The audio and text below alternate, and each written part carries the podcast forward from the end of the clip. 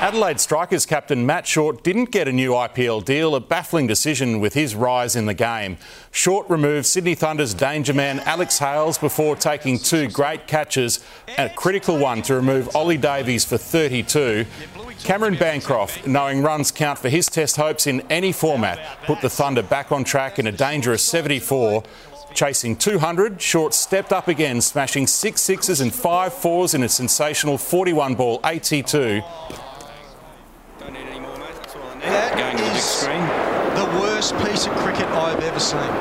That was Jake Weatherald being run out, and Englishman Adam Hose hit a six to win the match for the Strikers with two balls to spare.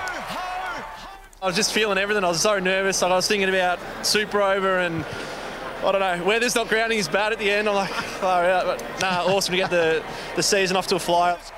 Tonight it's the Scorchers hosting the Hurricanes in Perth.